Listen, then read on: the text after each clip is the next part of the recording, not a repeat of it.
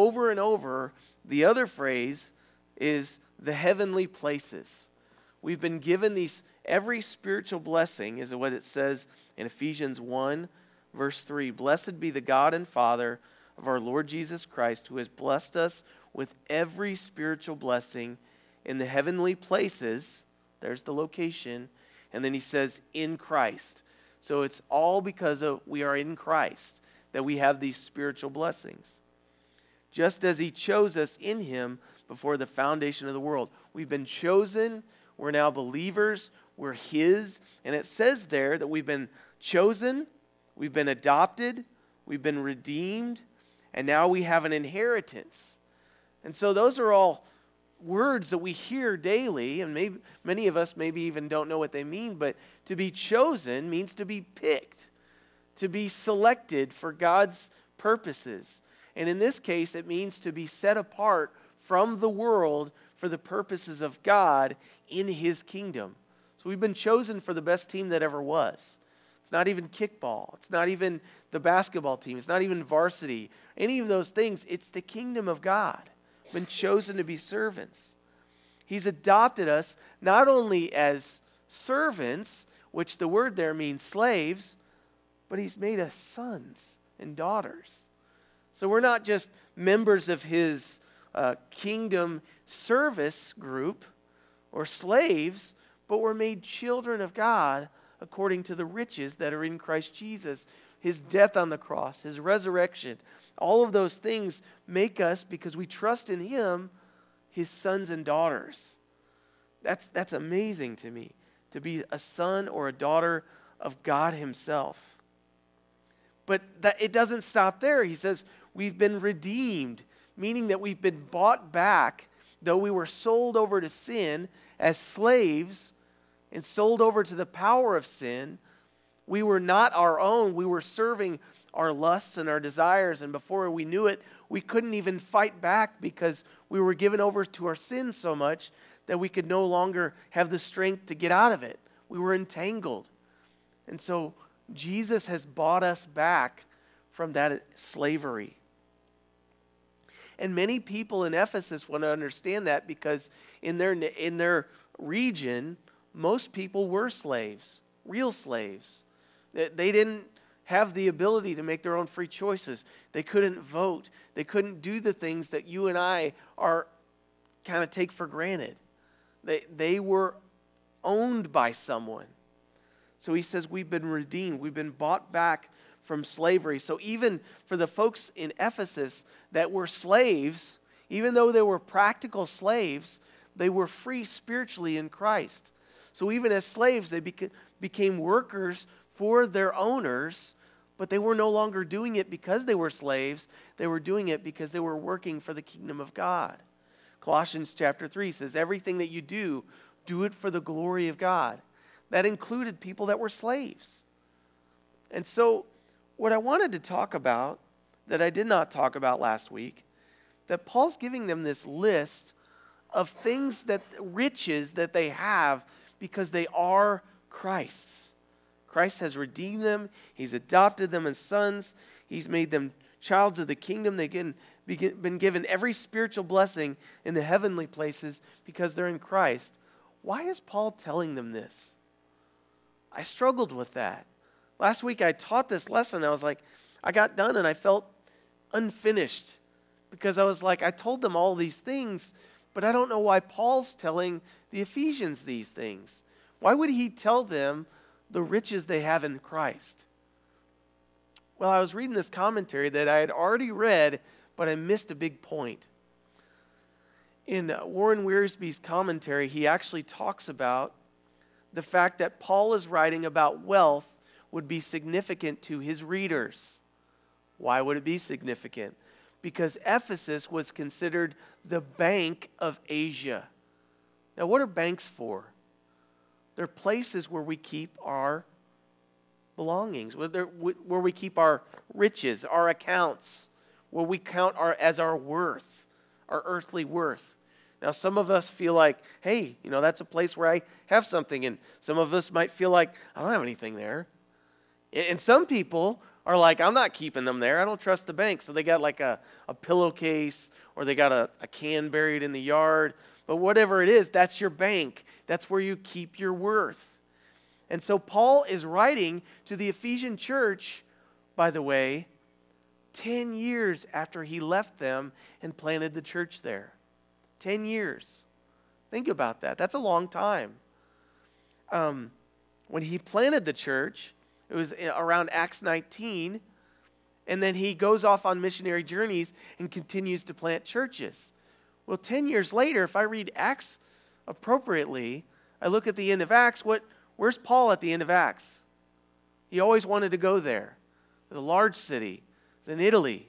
It's called Rome. Where, what did Paul do when he got to Rome? Where was he put? He was put in prison.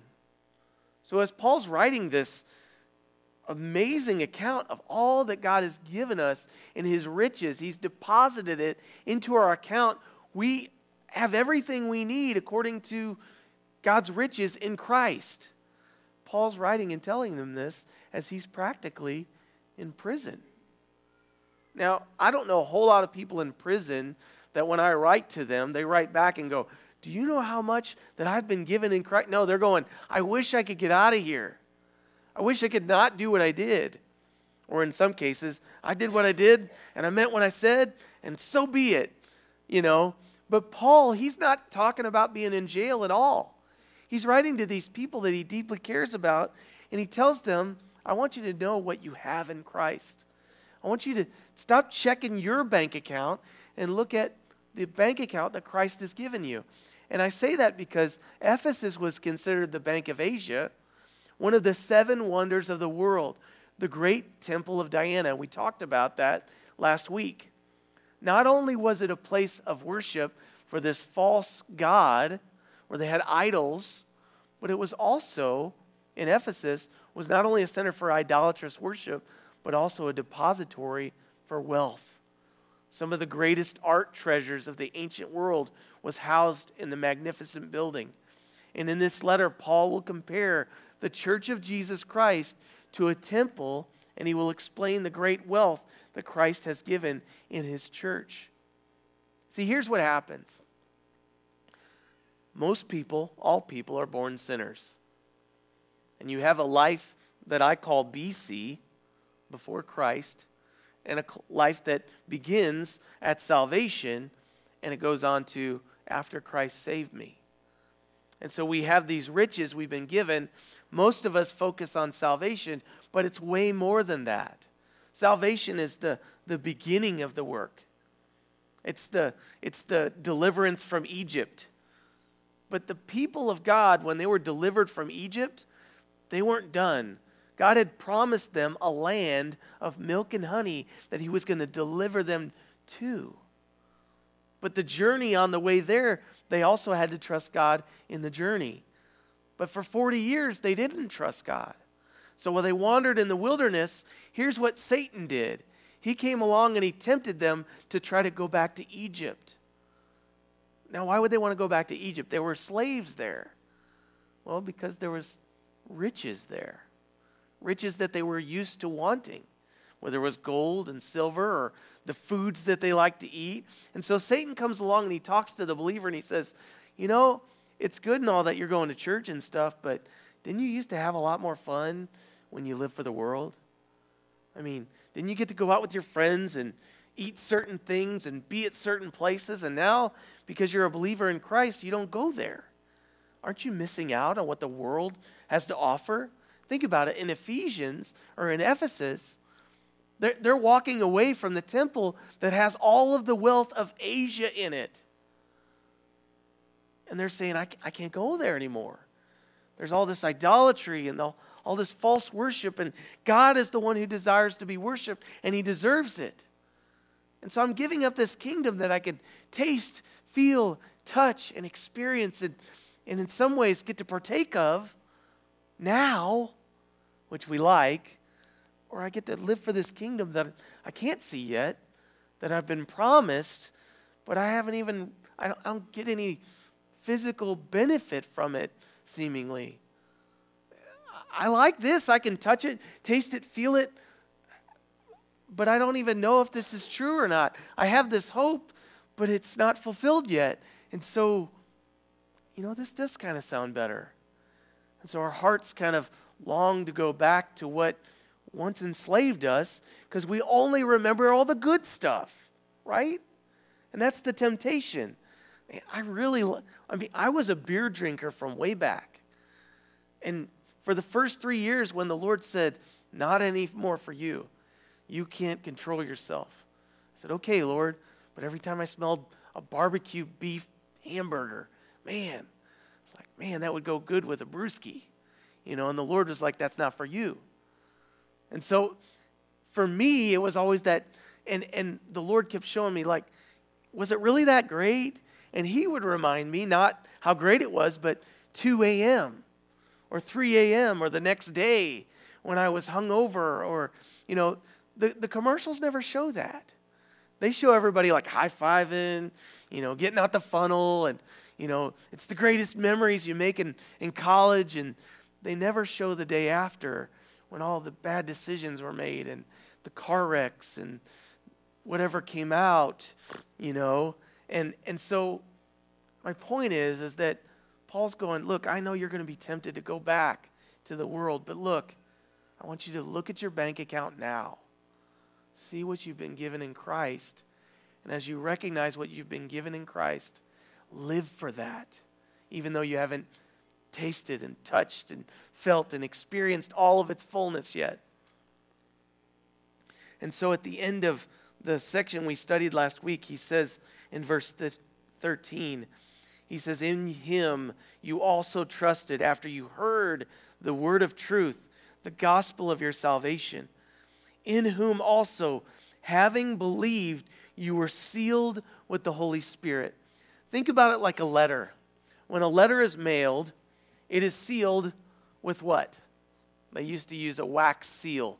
They would melt down this wax and they would melt it, and they, it would even have an insignia of whoever sealed it. Now we use like we lick the stuff, it tastes horrible.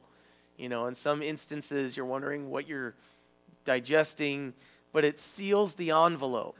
And you know if you receive an envelope that's been opened, it's been tampered with, right? As something might have gotten out of it or something might have gotten into it. But we as believers are delivered through this life, not around it, but through this life because we've been sealed by the Holy Spirit, the Spirit of promise, who is the guarantee of our inheritance until the redemption of the purchased possession to the praise of His glory. The final redemption. So the sealing is like a down payment of our ultimate fulfilling of all of salvation. We've been saved, we have a living hope, we are living for the kingdom now. But what protects us on the way to being face to face with Jesus, meeting him, and being delivered there in his image? Transformed by the renewing of our minds daily. It's the Holy Spirit. So, what's a better analogy? Maybe we could understand that. Well, maybe it's an engagement ring an engagement ring. So they use, sometimes you call it a promise ring, which has kind of lost its meaning because people give those and they don't then they break their promise. I was engaged before I met Kelly. We had engagement rings and at one point because things didn't go well, my fiance brought the ring back to me and said we can't get married. Now that's not a very good guarantee. If, the promise is something that can be given back, then that's, that's horrible. That, that's not a good example. But in the Jewish wedding, the, the, the groom would give a dowry for the bride, and it was a down payment, essentially saying, I'm going to marry you. And they were engaged. Think of the story of Joseph and his wife Mary. Joseph and Mary were engaged.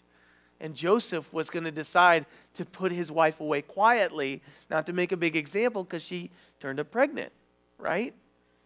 Well, the, we were like, okay, well, what's the big deal? They weren't married yet anyway. Well, in Jewish culture, if you were engaged to somebody, that meant that you were, in order to break the engagement, you had to get a divorce. It wasn't just, uh, hey, we're engaged, and on the day we get married, then we're married. The ring was a promise that says basically we're already married. So, in the same way, the Holy Spirit is given to us, the Spirit of promise, and He has sealed us meaning the deal is sealed. We're the Lord's, and uh, He's the guarantee of our inheritance until the redemption of the purchased possession. We are that purchased possession. We've been purchased by the blood of Christ to the praise of his glory. And that's the purpose. We've been sealed for the praise of his glory. Now, now that we've gotten past that, verse 15, where we ended last week, therefore, Paul writes, I also, after I heard of your faith in the Lord Jesus and your love for all the saints, I do not cease to give thanks for you, making mention of you in my prayers. Now, Paul had lots of time to pray, right? He's in jail. And so, what do you do to make good time when you've got lots of time? Hopefully, you take some time and you pray. But Paul had heard because he had people bringing him what he needed as he was in jail. They didn't give you three hots and a cot, they gave you a place, and they said, if your friends like you, they can bring you food. They can provide for you. So Paul had other men who served with him. They had a heart for him. The churches, too, they would send him sustenance, they would send him blankets. And most of all, he would always ask for his parchments, his books of the Bible. Bring me my Bible. I got lots of time. I need encouragement. I need the Word of God. And so Paul says, I, I heard of your faith 10 years after I planted a church there, I hear that the work is still going, and I pray for you. I do not cease to give thanks for you, making mention of you in my prayers. If you're thankful for someone, one of the best ways that you can show it is by telling them, yes, but also thank the Lord. Pray. Make it another opportunity. Say, Lord, I'm so thankful this, for this person. Thank you that you're working in their life. Thank you that they're a blessing to me. Verse 17, here's his prayer. He says, I pray that the God of our Lord Jesus Christ, the Father of glory, may give to you the spirit of wisdom and revelation in the knowledge of him. Now, wait a minute. He's already said that they're sealed with the Holy Spirit, right? But he says, I pray that the, that the Father of glory may give to you the spirit of wisdom and revelation in the knowledge of Him. So there's this constant need of the Holy Spirit to be given to us from the Father for this purpose for wisdom and for revelation. Revelation is like the revealing. And so he says, for wisdom and revelation in the knowledge of who? The knowledge of God. He says, the eyes of your understanding being enlightened. I wanted to get to this last week, and so I already had the reference written down, but in Matthew chapter 6, verse 22, it says this Matthew chapter 6, verse 22. Jesus speaking on the Sermon on the Mount. He says, The lamp of the body is the eye. If therefore your eye is good, that word means clear or unclouded meaning healthy, then your whole body will be full of light. But if your eye is bad, that word means diseased, your whole body will be full of darkness. If therefore the light that is in you is darkness, and the idea is that you think that it's light, but it's actually darkness, how great is that darkness? And so he's saying here that the eye is the lamp of the body and it needs to be enlightened in order for the body, for the whole self, to be able to be enlightened to see the things for what they really are. If you think that you see the light, but actually what you're seeing is darkness, but you think it's light, what's wrong? Your eyes jacked up. You have improper perspective. And look at the Pharisees. The Pharisees thought that they were doing right. Look at Paul the Apostle. He thought that he saw until the day that Jesus met him on the way to Damascus and he blinded him. Paul thought, I see things exactly as they're supposed to be. And the Lord said, You can't see anymore. And that's when Paul saw that he was actually blind and not with sight spiritually. He had to be blinded physically to see that he was truly blind spiritually. And so back in Ephesians, he says, I pray that the Spirit would be given to you. And then verse 18, that the eyes of your understanding would be enlightened for this purpose, that you may know what is the hope of his calling, what are the riches of the glory of his inheritance in the saints, and what is the exceeding greatness of his power towards who? Us who believe, according to the working of his mighty power. Now, what power is he talking about there? God's got power, right? He's got creative power, he's got redemptive power, he's got power to raise dead to life. He says, according to the power which he worked, the same power, verse 20, which he worked in Christ when he raised Jesus from the dead and seated him at his right hand in the heavenly places.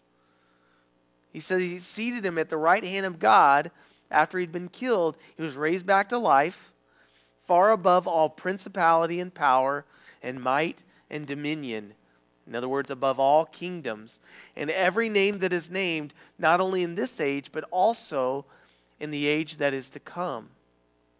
And, verse 22, he put all things under Jesus' feet and gave him to be head over all things to the church, which is his body, the fullness of him who fills all in all. So, Paul prays for them, and the major thing that he prays for them he's, he's writing to a church of people that are already saved. He's writing to a group of people that are already saved. And he doesn't do what many traditional churches do, which is every Sunday gather together and teach them about salvation again. He doesn't get together with them to teach them the ABCs. He gets together with them to pray, and he writes that God would open their eyes to the fullness of God and the truth of their life, all that they've already been given. He says, You've been given all these riches, verse 4 through 14. And then he says, Now look at the bank account. Uh, now, not everybody keeps a ledger, right? But when you look at your ledger, if you have one, and you see how much money is in the bank account, you're less likely to live as if you don't, or as if you do, have more than you think. You know, there's actually a story in here. Um, there's about this woman. Her, her name, let's see, it's Hetty. But she had gone down in history as America's greatest miser. Yet when she died in 1916, this woman, Hetty Green, left an estate valued at over $100 million. Now, in 1916, that's quite a bit of money, right? She ate cold oatmeal because it cost to heat it. Her son had to suffer a leg amputation because she delayed so long in looking for a free clinic that his case became incurable. She was wealthy, and yet she chose to live like a pauper. She wanted to have worldly finances, and so because of that, she was unwilling to spend any of it. But if she would have looked at her bank account and realized that whatever she actually needed, she could still live within that means and, and have great riches. And we, in the same way,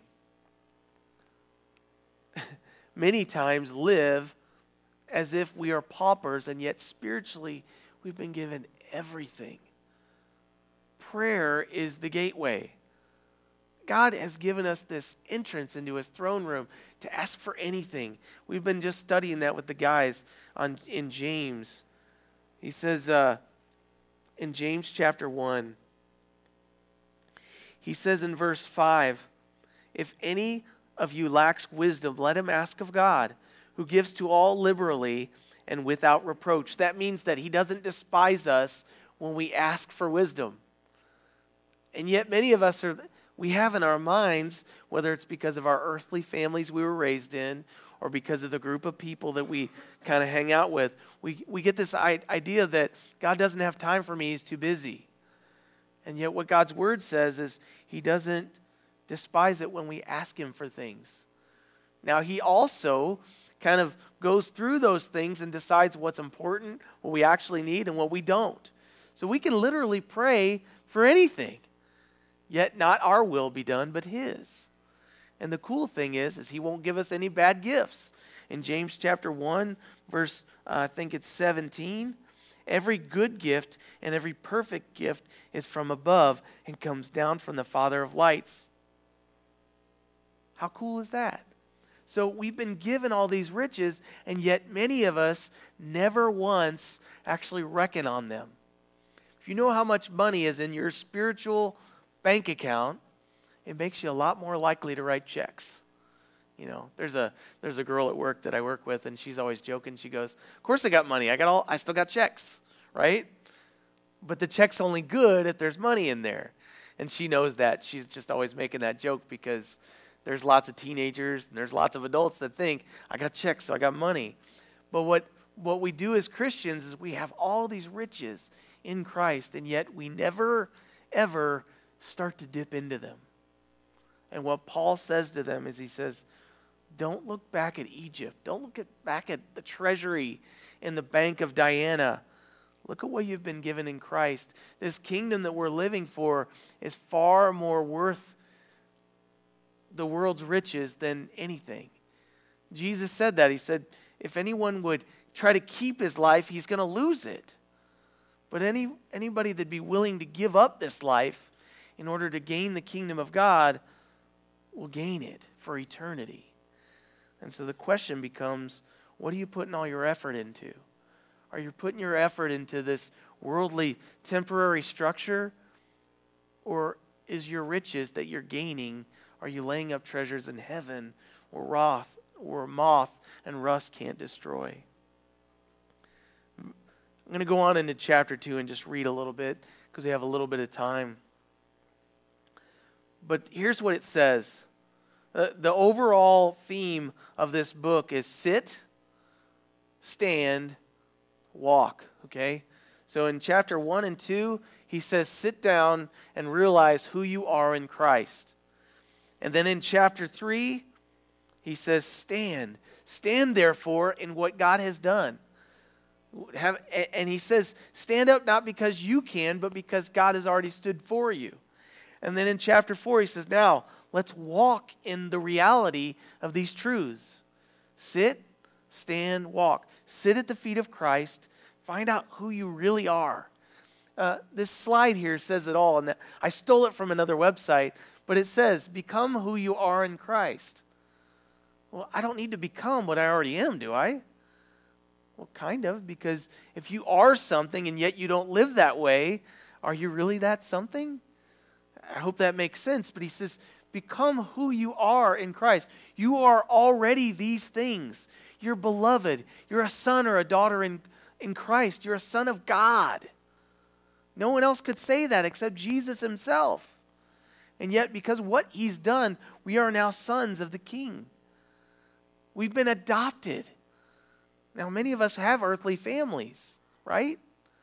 But even Jesus had an earthly family, and yet when his parents when his mom and his brothers came to check on him while he was ministering on the earth in Mark chapter 3, they came to him. They said, Hey, you're not even taking time to eat. Like, why don't you come see us? And, and so the crowd gathered around Jesus was so big that they, they kind of sent the message. They're like, Hey, your family's outside. Your mother and your brother and your sisters, they're, they're outside and they're trying to get your attention. And Jesus said something interesting. I want to turn there. You know, we just talked about how we are adopted into the beloved. We are God's family. We're his sons and daughters. Let me see if I can find it.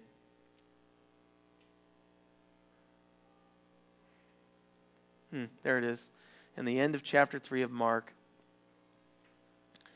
His brothers and his mother came, and standing outside, they sent to him, they sent a message to him, calling him and a multitude was sitting around him, and they said to him, Look, your mother and your brothers are outside looking for you. And he answered them, and this is going to sound rude, but he's going to answer them something that reveals to us his identity. He says, Who is my mother and who are my brothers? And he looked around in a circle at those who sat about him, and because no one answered, and he said this Here are my mother and my brothers. Now, were those his mother and his brothers? No. Uh, they were, I mean, his physical earthly family were outside, But he says this For whoever does the will of God is my brother and my sister and my mother. So we are sons and daughters of God, and yet what he says is you can know my sons and daughters and sisters and brothers because they do the will of their Father. Now, if we've been given all these riches in Christ and yet we don't do the things that the Lord's given us to do, that message is not meant to bring us condemnation. It's meant to bring us up to speed. That God has a purpose for us. He's got reasons that He's left us here, and we are His, and so we should start living like it, right? And what you'll find is if you'll start living for that kingdom, then the temptations of this world, the, the, the temples of Diana full of money and gold and, and whatever else that might bring out in you a desire, it all fades away because you'll know who you are. And, and it won't be because somebody told you. You'll have an identity in Christ that you are beloved by God Himself, that you are His child, and that He delights in you. Do you know the Father delights in you? I read that a couple weeks ago, and it really, it really was like salve to me because many times I think about uh, my identity in Christ, and and I, I think about the Father, and I pray to the Father, and yet many times I think that when I mess up or have a bad day, that He's just looking at me like, "What'd you do with your time today? What? Just laying around, being lazy?" And yet He doesn't look at me like that. He looks at me because Christ already did everything for me. He says, I delight in you. I care about you deeply. I love you. I gave my son for you. Isn't that enough? And so we, we as Paul writes to them, he says, I want you to become who you are in Christ. I want you to realize what God's done for you. And because I went off on that tangent, I'm not going to read into chapter 2. We'll start that next week. So let's pray. We're going to take communion this morning, and they've put it together. Um, I want you to think about that your identity in Christ. And as you think about your identity in Christ, think about what that, in, what, what that applies to the rest of your life. If I am Christ, then what am I supposed to be doing with this life? Many of us have an identity crisis. We know we're Christ, and yet we're still living as if we're not. And God's called us to greater things, things that will fulfill us things that will take away the temptation to sin, things that will change our perspective on everything, and, and that's what we need. So, Father, we thank you for your love. We thank you for your grace. Thank you for your patience as we are all that we are in Christ because of what you've done, and yet many of us have not gotten off the bench yet. And so, Father, if that's what we need this morning, give us that urge, give us that uh, purpose, that sense of who we are, and and show us the ways you've gifted us to serve. Whether it's inside or outside of the church, Lord, help us to sit at your feet, get to know you, get to know who we are in Christ.